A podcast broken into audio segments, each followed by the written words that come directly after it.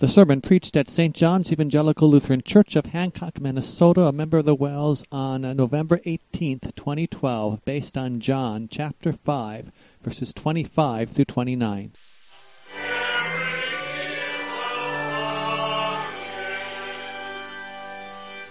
Please stand. Grace and peace to you from God our Father and our Lord and Savior Jesus Christ. Amen.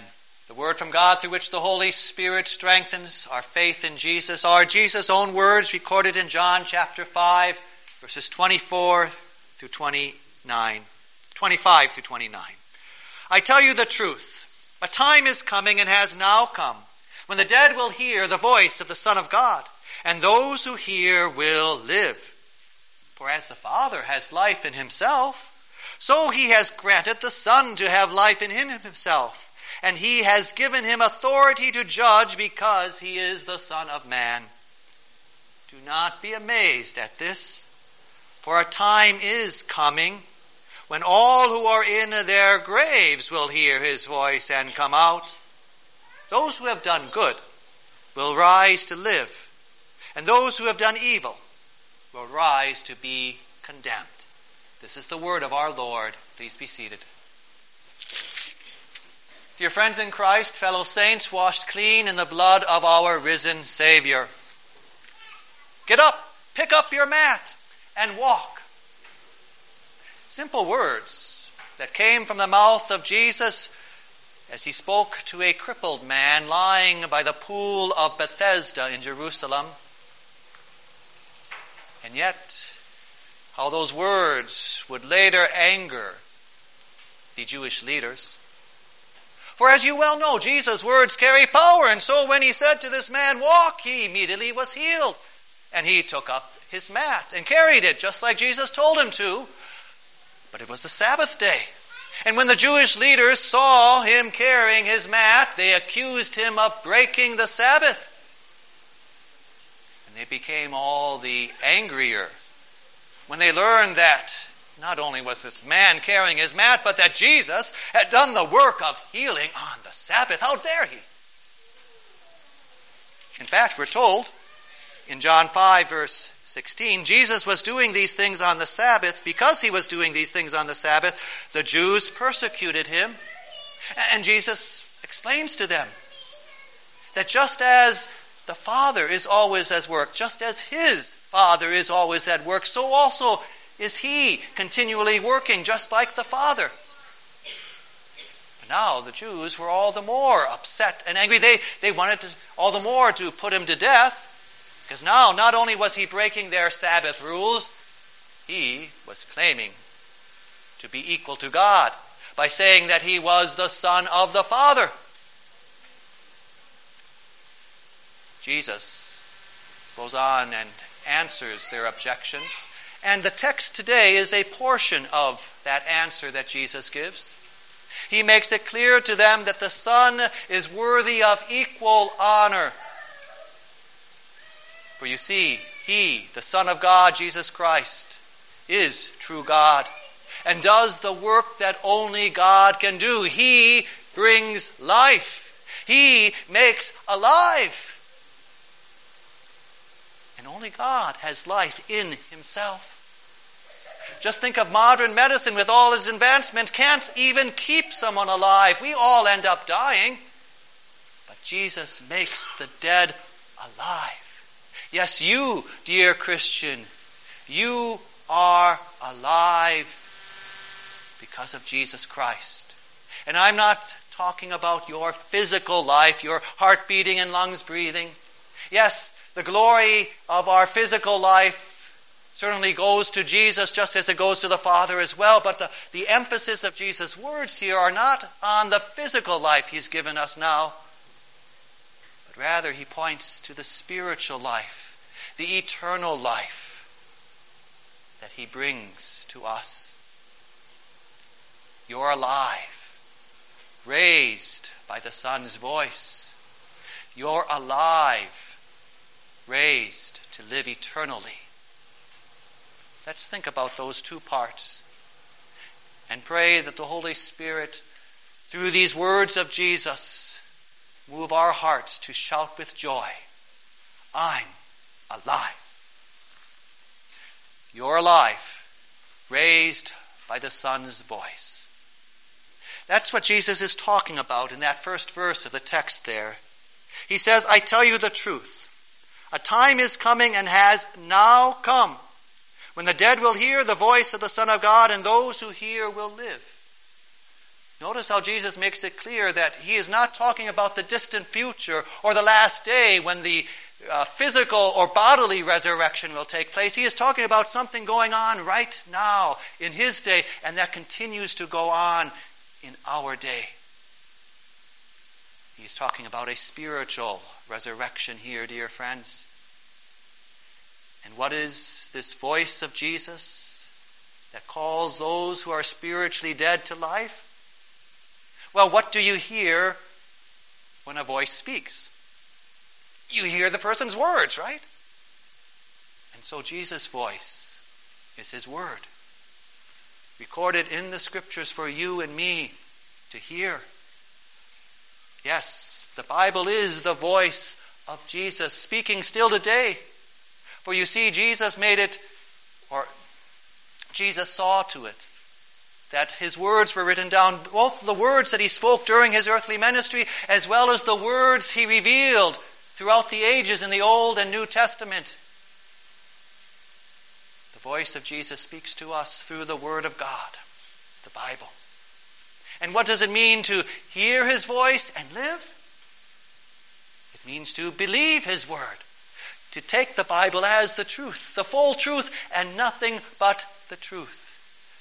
The Bible is the voice of the Son of God, Jesus Christ, the words of him who is trustworthy and true, the words of him who is life itself, just as the Father is.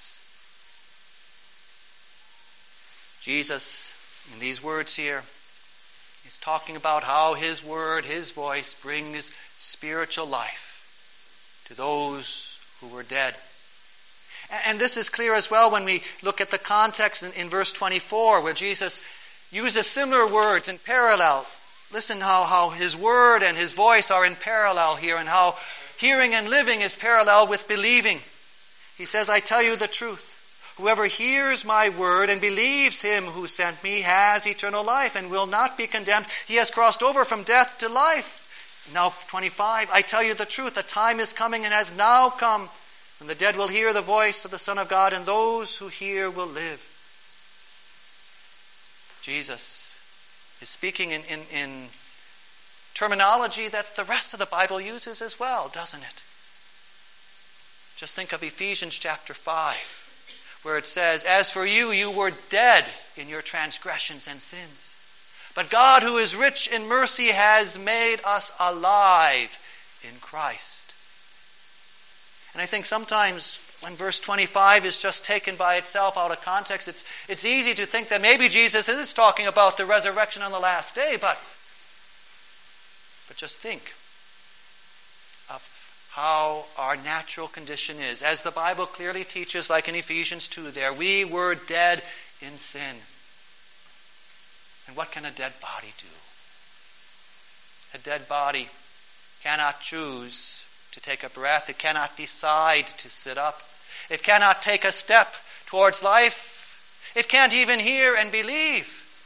And that's what we were. We began life dead in sin.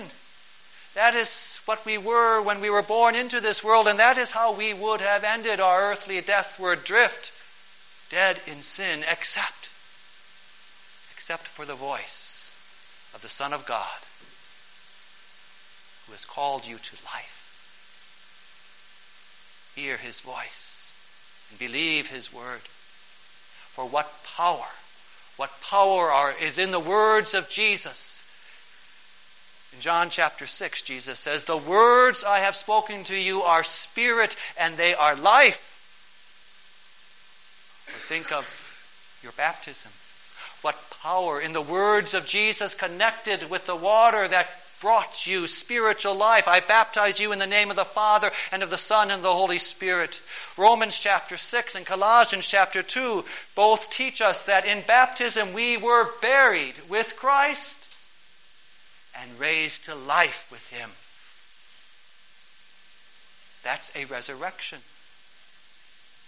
Through faith that hears the words of Jesus and believes, you, dear Christians, have already experienced the first resurrection, you might say. The spiritual resurrection that brought us from deadness to sin to life in Christ. The voice of the Son of God, His Word, has called you from deadness, so that you have crossed over from deadness and sin to life through faith in Christ. So keep listening to His voice, dear friends. Keep listening to His voice, so that your faith keeps living. But make sure you are listening to His voice.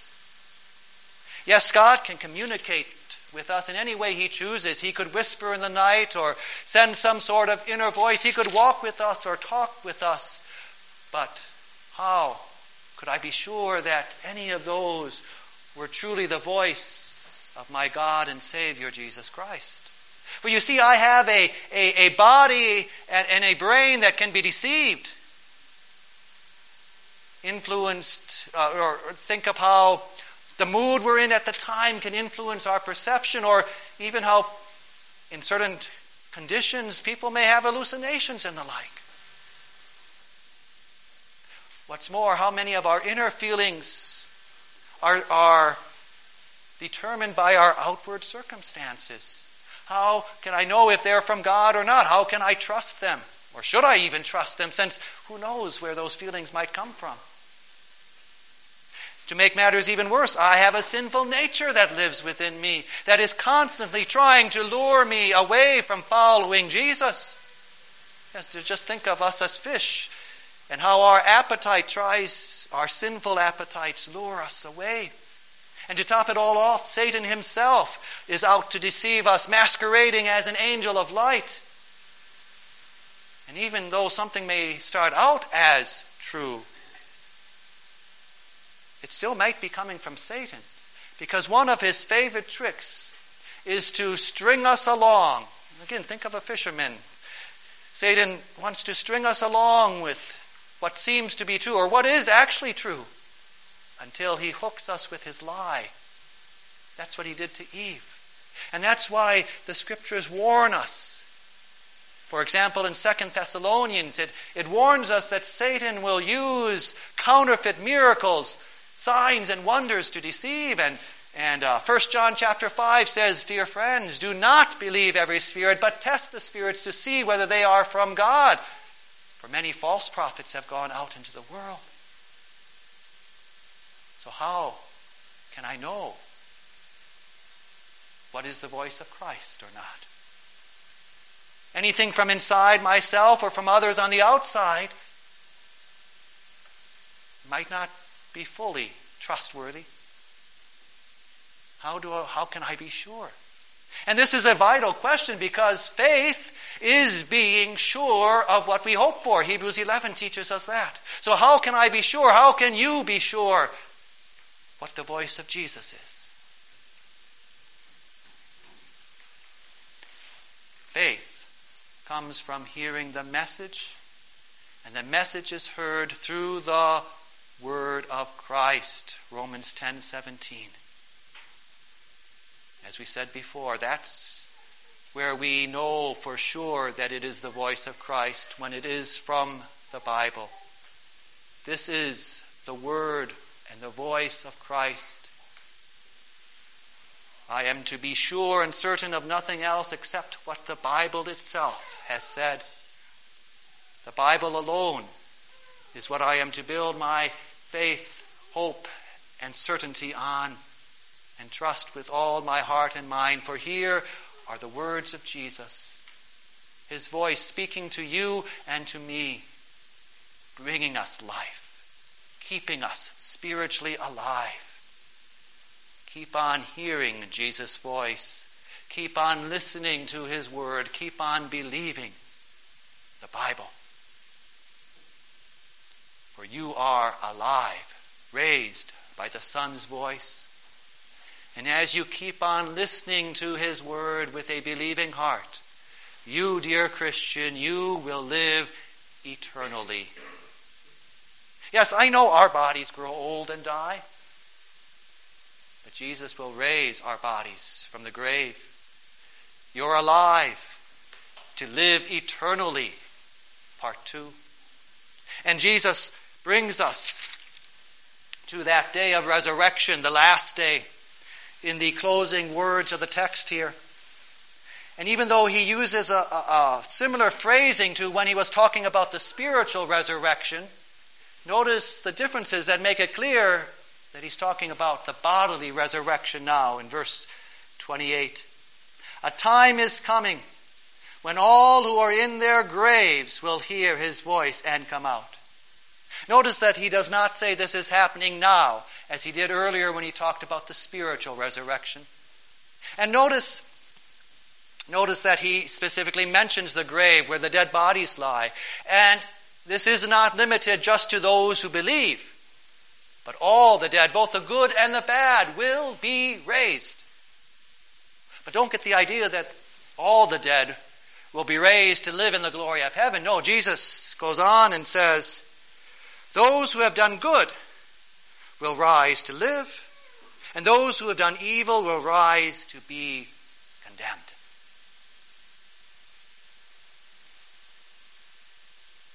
Jesus is the judge. He is the one speaking these words. And so he is the one who determines what is good and what is bad. And he looks at the heart, doesn't he? Now, what heart is clean enough, pure enough, holy enough to stand before the righteous judge, Jesus Christ, who knows all and sees all? What heart can stand there innocent before his penetrating fiery eye? Only the heart that is clothed with Jesus' righteousness. Only the heart that is washed clean in the blood of God's Son. Only the heart that has faith, which trusts in Jesus alone for full and free forgiveness. Faith that pleads for mercy, confessing that my own works only earn me death, damnation, and hell, but Jesus Christ's work alone freely brings me life, salvation, and heaven. And such a living faith that trusts in Jesus is not something that we can keep locked up in our hearts. No, it shows itself in our lives. For you see, faith is a living, busy, active, powerful thing. Just as a healthy, living apple tree produces good apples, so a living faith produces good works. And even though my sinfulness still corrupts the best that I do, so that my righteous acts are like filthy rags in and of themselves, Jesus accepts them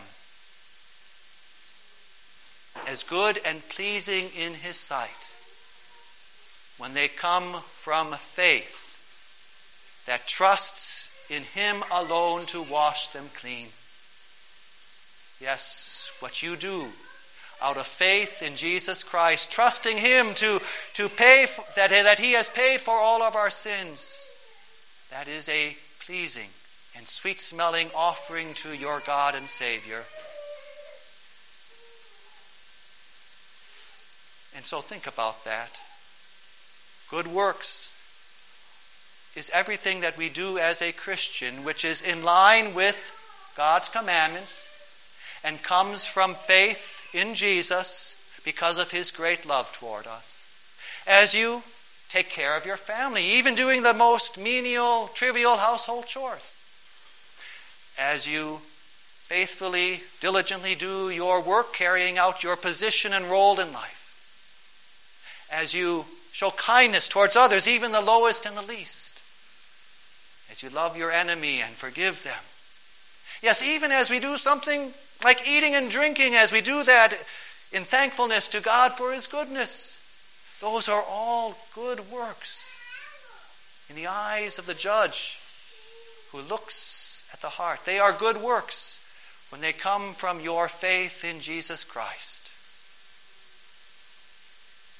Now, without faith in Jesus, it is impossible to please God. Hebrews 11 teaches us that. For without faith in Jesus, even the best that a person does cannot be washed clean, because there is no faith there. And so even though those without faith in Jesus may do the same outward works that look as good as what we do, or even better sometimes, they are not good in the eyes of the judge who sees faith in the heart. And so they who do not have faith in Jesus will be raised from the dead, but not to live in the glory of heaven, but, as Jesus says here, to be condemned to the never-ending hell. But you, dear Christian, you whose faith is in Jesus, your Savior, you will be raised to live eternally in the glory of heaven with your Savior, Jesus Christ. He has redeemed you. And he who died for you is the judge who is coming, for he has risen from the dead and lives and reigns eternally. And he will raise us to be with him forever. What joy this brings us, even right here and now. What joy as we keep on hearing the words of Jesus. For his voice has brought you life, spiritual life, eternal life. You're alive, raised by God's, the voice of God's Son, raised to live eternally. Amen. Please stand. The peace of God that surpasses all understanding will keep your hearts and minds in Christ Jesus. Amen.